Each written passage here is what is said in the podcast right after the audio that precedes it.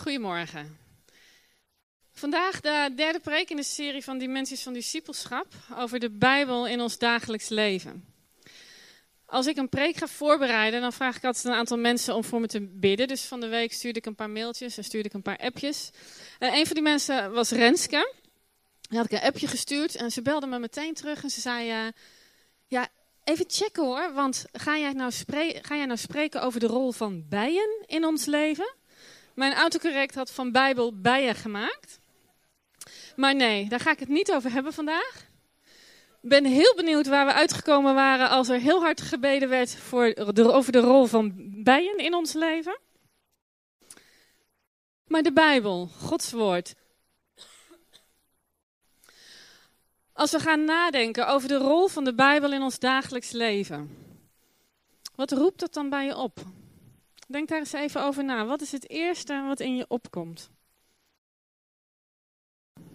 Wat voor woorden komen er in je op? Hoe is jouw verhouding met de Bijbel? is het een plicht? Is het een vreugde? Is het taai? Is het moeilijk? Is het hoopvol? Wie van jullie heeft de filmpjes bekeken die uh, in de mail gekomen waren vandaag? hey, gaaf. Hebben jullie gehoord hoe de geïnterviewden spraken over de Bijbel? Grote schat, een transformerend boek. Een boek dat als een bewegwijzering werkt. Een kracht die de motor van het geloof aanvuurt. Leven, waarheid. Ik weet nog toen ik net uh, zelf de keuze, heel bewuste keuze had gemaakt om achter Jezus aan te gaan dat ik een nieuwe Bijbel had gekocht en dat ik hem in mijn handen hield en dat ik dacht van wauw, ik heb hier zo'n schat in handen. Hierin vind ik het leven. Hierin vind ik waarheid. Hierin vind ik Jezus, de weg, de waarheid en het leven. En dat was zo kostbaar. Maar er zijn ook tijden geweest dat, ik, dat die verhouding met, mijn verhouding met de Bijbel wat minder was. En dat ik niet zo goed wist wat ik met de Bijbel moest. En dat ik het meer uit routine las. En dat ik er niet zo heel veel uithaalde. En als je de filmpjes hebt bekeken, dan is dat ook iets wat, wat de geïnterviewden ook wel zeggen. De Bijbel is niet altijd zo makkelijk voor mij geweest. Niet altijd zo toegankelijk voor mij geweest. Dus als dat een van de woorden waren die net uh, bij je naar boven komen, kwam, dan ben je in goed gezelschap. En toch spreken deze mensen allemaal heel liefdevol over de Bijbel. En opvallend is, is dat ze woorden gebruiken die in Psalm 119 ook gebruikt worden door de psalmist. En als je over de Bijbel, over Gods woord gaat nadenken en gaat lezen en op zoek gaat in de Bijbel, dan kom je al heel gauw bij Psalm 119 uit. Dat is een Bijbelgedeelte vol met liefde voor Gods geboden, voor zijn wetten, voor zijn richtlijnen. Dus ik wil met jullie even Psalm 119 gaan lezen. Ah, ik was benieuwd hoe jullie zouden reageren. Dat gaan we niet doen, want het duurt wel even, 176 versen. Maar een bloemlezing uit Psalm 119. Vers 11. Uw belofte heb ik in mijn hart geborgen, zo zal ik niet tegen u zondigen. 24. Uw richtlijnen verheugen mij, ze geven me goede raad. Ik druk uw richtlijnen aan mijn hart. En uw wetten zijn voor mij als liederen. En midden in de nacht sta ik op en loof ik u om uw rechtvaardige voorschriften. Goed voor mij is de wet uit uw mond, beter dan een schat van goud en zilver. Hoe lief heb ik uw wet, heel de dag is die in mijn gedachten. Hoe zoet zijn uw woorden voor mijn gehemelte, zoeter dan honing voor mijn mond. Uw regels geven me inzicht. Uw woord is een lamp voor mijn voet, een licht op mijn pad. Uw richtlijnen zijn mijn eeuwig bezit. Ze zijn de vreugde van mijn hart. Uw richtlijnen zijn voor mij een wonder en daarom volg ik ze met heel mijn hart. En als uw woorden opengaan, dan is er licht en inzicht voor de eenvoudige. En nog voor het morgenlicht roep ik om hulp. In uw woord stel ik al mijn hoop. U bent nabij, Heer, al uw geboden zijn betrouwbaar. Uw woord is volkomen betrouwbaar, van el elk van de voorschriften rechtvaardig en eeuwig. Uw wet verheugt mij. Waren dat de woorden die in jou opkwamen toen je net nadacht over de Bijbel? Wanneer heb je voor het laatst op deze manier over de Bijbel nagedacht? Of misschien wel nog nooit. Misschien heb je nog nooit zo naar de Bijbel gekeken. Voor de psalmist is de Bijbel, is Gods woord, een lamp voor zijn voet, een licht op zijn pad. Vers 105. En je zet een lamp niet aan om naar de lamp te kijken, om erin te gaan staren. Het doel van de lamp is niet om zichzelf te verlichten. Het doel van een lamp is zijn licht op iets anders te laten schijnen. Om iets anders te verlichten. Dus het doel van de Bijbel is niet zozeer dat we erin kijken, dat we erin staren, dat we er alleen maar in studeren, hoe goed dat ook is. Maar het is, het is een, een woord dat licht wil schijnen. Het is de bedoeling dat we het tot ons hart nemen, zodat ons leven verlicht wordt. Alle aspecten van ons leven. En al die woorden die steeds terugkeren, waar het gaat over Gods wet, de beloften, voorschriften, woorden, richtlijnen, ze cirkelen allemaal rond dat ene. Dat God zich met ons verbindt. Dat Hij ons aanspreekt en dat Hij ons de weg wijst. In deze psalm gaat het ook niet over de wet. Het gaat over uw wet. God zelf is aanwezig in zijn geboden. Dus Gods woord is als het ware een geschenk om ons te helpen naar het leven te kijken. En hoe we het, om ons te helpen hoe te kijken naar de dingen die we, die we zien, die gebeuren, die, die, uh, om naar onszelf te kijken. Hoe we moeten handelen, hoe we kunnen reageren. En het is als het ware een bril waardoor je kijkt, een geestelijke bril. En de bril waardoor je kijkt, die bepaalt wat je ziet en hoe je het ziet. Nou, ik ga regelmatig zwemmen en als ik ga zwemmen, dan zet ik mijn bril af. En als ik mijn bril af heb, dan zie ik echt niet zo heel veel. Dus het voelt heel raar, voelt heel wankel. Dat maakt me ook heel onzeker. Want ik, ik zie niks en ik herken geen mensen. En op een gegeven moment was ik een keer aan het zwemmen. En uh, ik trek dan baantjes. En op een gegeven moment zag ik iemand zo met zijn hand omhoog. Ik dacht, oh, nou, is zeker iets van aquagym aan het doen of zo. Dus ik zwom weer verder. En op een gegeven moment hoorde ik mijn naam. Dus ik dacht. En ik, ik keek om en ik zag wel wat figuren. Hè. Ik zie dan een soort silhouet. Maar ik zag niet wie het was, dus ik zwemde er naartoe. En echt toen ik heel dichtbij was, toen zag ik dat het moeders van school waren, die ik vrij goed kent, ken. En een van hen zei: Jeetje, jij ziet echt niks zonder bril. Nee, ik zie echt niks zonder bril. Maar dat is geen prettig gevoel. En die bril die helpt mij om scherp te zien. De bril die je draagt, die bepaalt wat je ziet. Hoe je naar de wereld kijkt, naar jezelf, naar anderen en naar God. En wanneer je kijkt door een bril van jaloezie en afgunst, dan ben je jaloers op de zegeningen van een ander. Als je kijkt door een bril van veroordeling, dan spreek je en handel je zonder genade. Wanneer je kijkt door een bril van angst en ongeloof, dan beperk je Gods kracht in je leven. Wanneer je kijkt door een bril van zelfgerichtheid, dan zet je jezelf op de eerste plaats. En daarmee doe je je geliefde pijn. Wanneer je kijkt door een bril van negativiteit en cynisme, dan ben je geen prettig gezelschap. En je ziet niet de hoop die God heeft. Wij, als Gods kinderen, hebben een andere bril. Wij kunnen vanuit een ander perspectief kijken. Door zijn ogen. Door zijn bril.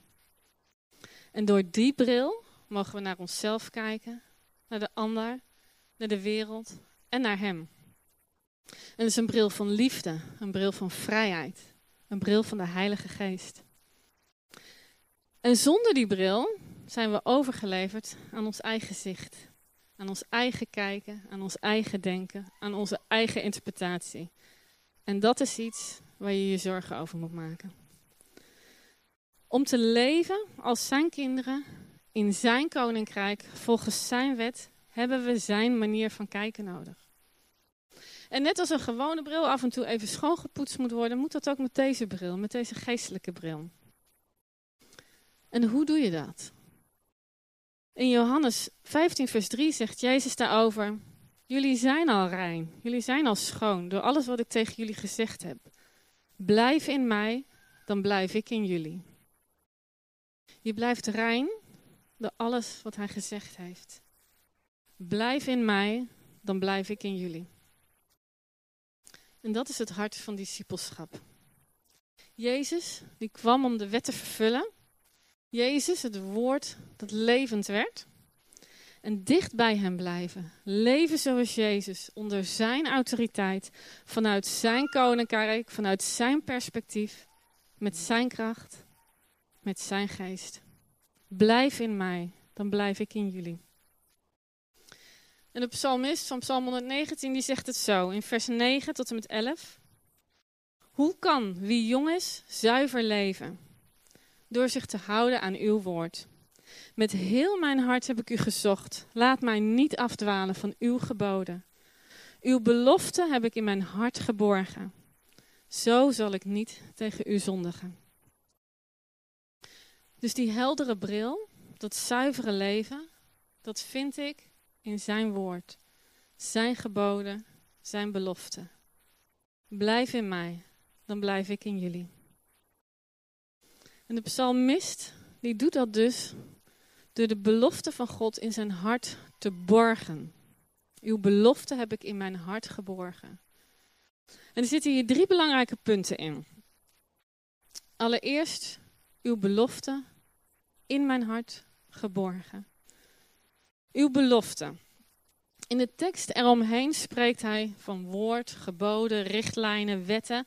En dat zijn woorden die de Bijbel gebruikt voor het geschreven woord van God. In eerste instantie waren dat de boeken van Mozes, later ook de schriften van de profeten. En in deze tijd, waar, waar wij geloven dat, dat de Bijbel geïnspireerd is door God zelf, is dat de hele Bijbel. En wat de psalmist hier dus bedoelt, is niet een subjectieve uitleg van de woorden, het zijn de woorden zelf. De woorden zelf heeft hij in zijn hart geborgen. En die woorden, schrijft hij over, die zijn voor hem als honing. Hoe zoet zijn uw woorden voor mijn gehemelte? Zoeter dan honing voor mijn mond. Nou, honing heeft verschillende eigenschappen. En wat wel gaaf is aan, aan, aan honing, is dat het, uh, als je het goed bewaart, is het ontzettend lang houdbaar. Heeft het geen houdbaarheidsdatum, zeg maar. In Egyptische graftombes zijn uh, potten honing gevonden van meer dan 2000 jaar oud. En die honing die was nog goed. Dus het verliest zijn houdbaarheid niet. Het verliest zijn kracht niet. Het verliest zijn waarde niet. En honing heeft een geneeskrachtige werking. Het is zuiverend en het gaat infecties tegen. Een aantal jaar geleden is er nog een onderzoek gedaan vanuit de universiteit om uh, hoe honing meer toegepast kan worden in de gezondheidszorg. En honing is zoet, heel zoet. En toegevoegd aan iets bitters neemt het de bitterheid weg. Dat is waarom uh, honing ook vaak in thee wordt gedaan. Want als je sterke thee hebt, dan kan het een hele bittere nasmaak hebben. Honing neemt die bitterheid weg. Woorden die zijn als honing. Tijd doet niets af aan de waarde van deze woorden. Tijd doet niets af aan de functie van deze woorden. En ze zijn zuiverend. Ze gaan verbittering tegen. Die woorden, als je die woorden tot je neemt, dat houdt je blik op jezelf, op anderen, op de wereld, op God zuiver. Wanneer wij niet begrijpen wat er gebeurt met ons of om ons heen, of als we God niet begrijpen, of als we verbitterd raken, of als het ware geïnfecteerd raken door wat anderen tegen ons zeggen of hoe ze met ons omgaan, dan zijn wij geneigd om, daar heel erg over te gaan nadenken, om het uit te puzzelen in ons hoofd. Maar dan blijven we maar dezelfde rondjes draaien en we komen er toch vaak niet uit. We blijven dezelfde weggetjes volgen? Of gaan we op zoek naar de woorden van God, die zoet en zuiverend zijn? Die zijn als een lamp, zodat hij het licht kan laten schijnen op hoe hij de dingen ziet. Het woord dat scherp is als een zwaard, dat leugen en waarheid van elkaar kan scheiden. Ook in ons denken, ook in onze blik. Zien we scherp Zien we de dingen op de juiste manier? Interpreteren we ze op de juiste manier? In het licht van wie God is? Hebben we de juiste bril op? Blijf in mij, zei Jezus. Het tweede, uw belofte heb ik in mijn hart geborgen. In zijn hart. Dus niet buiten hemzelf. Niet alleen maar op een boek buiten hem. Niet een boek waar hij naar kijkt, wat hij leest, maar hij slaat het op in zijn hart.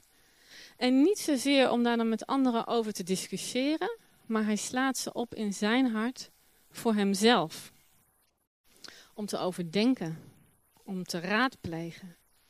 En je hart, waar denken en voelen samenkomen, dat is de plek waar Spreuken van zegt, daar komt leven uit voort. Spreuken 4, vers 23. Van alles waarover je waakt, waak vooral over je hart. Het is de bron van je leven. Wat stop je in je hart? Van de week kwam een van onze kinderen uit school en die eh, was helemaal blij, want hij was uitgenodigd door een vriendinnetje om mee te gaan zwemmen. En het was heel speciaal zwemmen, het was heel bijzonder zwemmen, want het was Halloween zwemmen. Ik wist niet dat het bestond, maar het schijnt zo. En je kan er op verschillende manieren naar kijken, maar ze mocht voor mij niet gaan. En dan krijg je natuurlijk de vraag: ja, maar waarom dan niet, mama?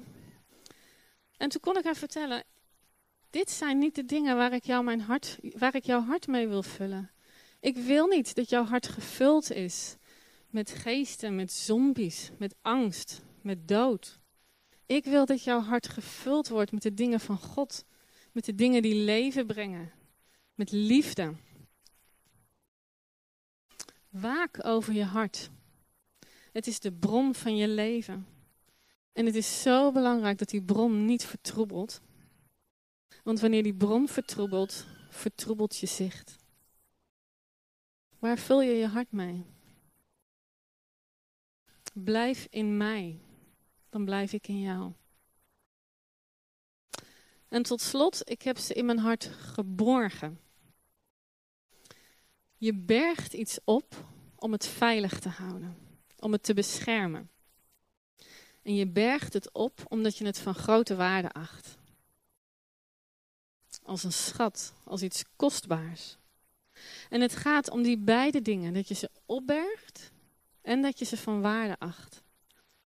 En je kunt het eigenlijk vergelijken met een dier dat in het voorjaar of in de zomer al zijn eten bij elkaar uh, verzamelt, zodat hij in de winter een voorraad heeft.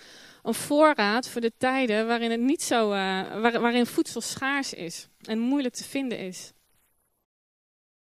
En soms is dat iets wat je alleen maar doet omdat je weet dat het goed is om te doen. In een van die filmpjes sprak Marjan Helmes daar ook over. En ze zei: Soms lees ik een stuk en dan spreekt het niet echt tot me. En dan gebeurt er niet zoveel. Dan heb ik niet het idee dat God daar nou doorheen werkt.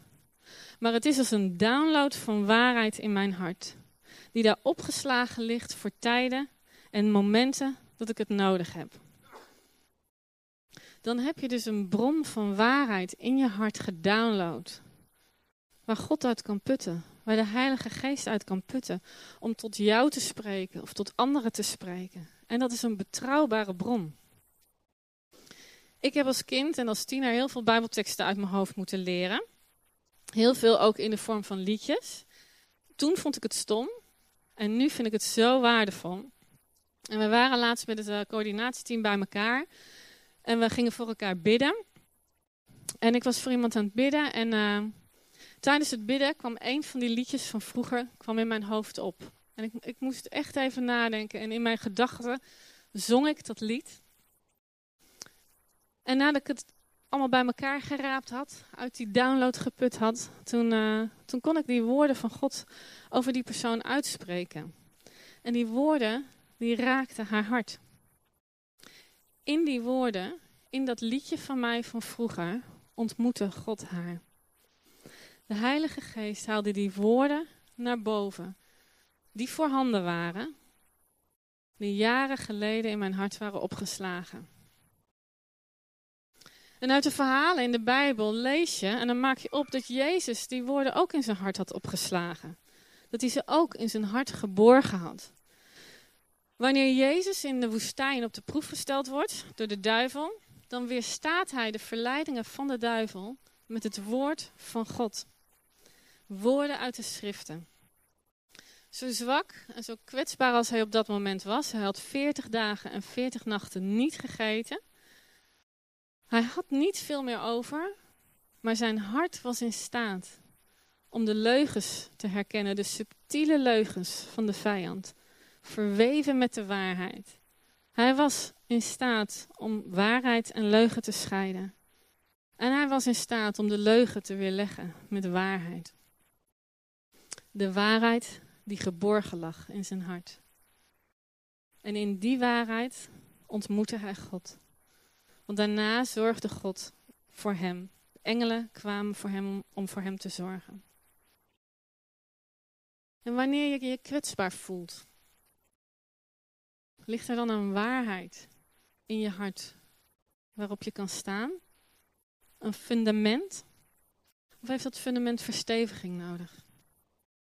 En we kennen allemaal die kritische stem in onszelf. Van je doet het niet goed genoeg, je bent niet goed, je bent Gods liefde niet waard. Maar wat is jouw weerwoord op die woorden? Want de Bijbel zegt daar hele andere dingen over. Die zegt dat God van ons houdt omdat Hij ons gemaakt heeft. Dat we Zijn liefde niet kunnen verdienen. Dat niets ons kan scheiden uit Zijn hand. En dat we geworteld zijn in Zijn liefde. God geeft ons een medicijn tegen bitterheid, tegen infecties. Zijn woorden zijn als honing, ze verzachten en ze zuiveren. En God wil jou ontmoeten door zijn woord heen. En dat dit best ingewikkeld is, dat geven de, de geïnterviewden eh, in, die, in de mail die jullie hebben gehad, dat geven de geïnterviewden ook aan. En in die filmpjes vind je tips over hoe je dat, hoe je dat kan doen. Hoe je je woord, Gods woord in je hart kan borgen, kan opslaan. Hoe je op zoek kan gaan in zijn woord naar wat hij tegen je wil zeggen vandaag. En je hoeft het namelijk niet alleen te doen. Dit is waar God zijn geest voor heeft gegeven. Om ons te leren, om ons te helpen ontdekken, om ons scherp te laten zien. Zodat er leven zal stromen uit je binnenste. Je hart een bron van leven. En mag dat leven zuiver en puur zijn. Blijf in mij, dan blijf ik in jou. Het is een wisselwerking. Het is een stroom die gaat en gaat en gaat. Leven voor jou en leven voor de mensen om je heen. Leven voor een wereld die het zo nodig heeft. Zullen we gaan staan? Zullen we bidden? Vader, dank u wel dat u uh, uw woord aan ons gegeven heeft. Om ons te helpen te leven om ons te helpen te zien zoals u de dingen ziet. Om ons vanuit het juiste perspectief te helpen kijken naar, eh, naar u en naar onszelf. Naar de dingen die gebeuren, de wereld om ons heen. En ik bid dat u komt met uw Heilige Geest. En dat u ehm, verlangen in ons hart aanwakkert naar uw woord en naar uzelf. Kom, Heilige Geest. En misschien was jij een van degenen die uh, in het nadenken over de Bijbel in je leven. Dat het woord, eigenlijk woorden opriepen als plicht, of als moeilijk, of als taai. Dan bid ik de woorden uit, uit Psalm 119, vers 18 over je uit. Heer, neem de sluier van mijn ogen, dan zal ik zien hoe wonderlijk mooi uw wet is. Heer, neem de sluier van onze ogen, zodat we zien hoe mooi uw woord is, hoe kostbaar uw woord is. En wat u er doorheen wil doen en hoe u ons wil ontmoeten door die woorden heen. Kom, Heer. En ik bid dat als wij de komende week in uw woord duiken, dat we u mogen ontmoeten. En dank u wel dat u in alles, in alles ons te hulp komt. Omdat uw verlangen naar ons nog zo ontzettend veel groter is dan ons verlangen naar u. Kom Heer Jezus. Kom Heilige Geest. Amen.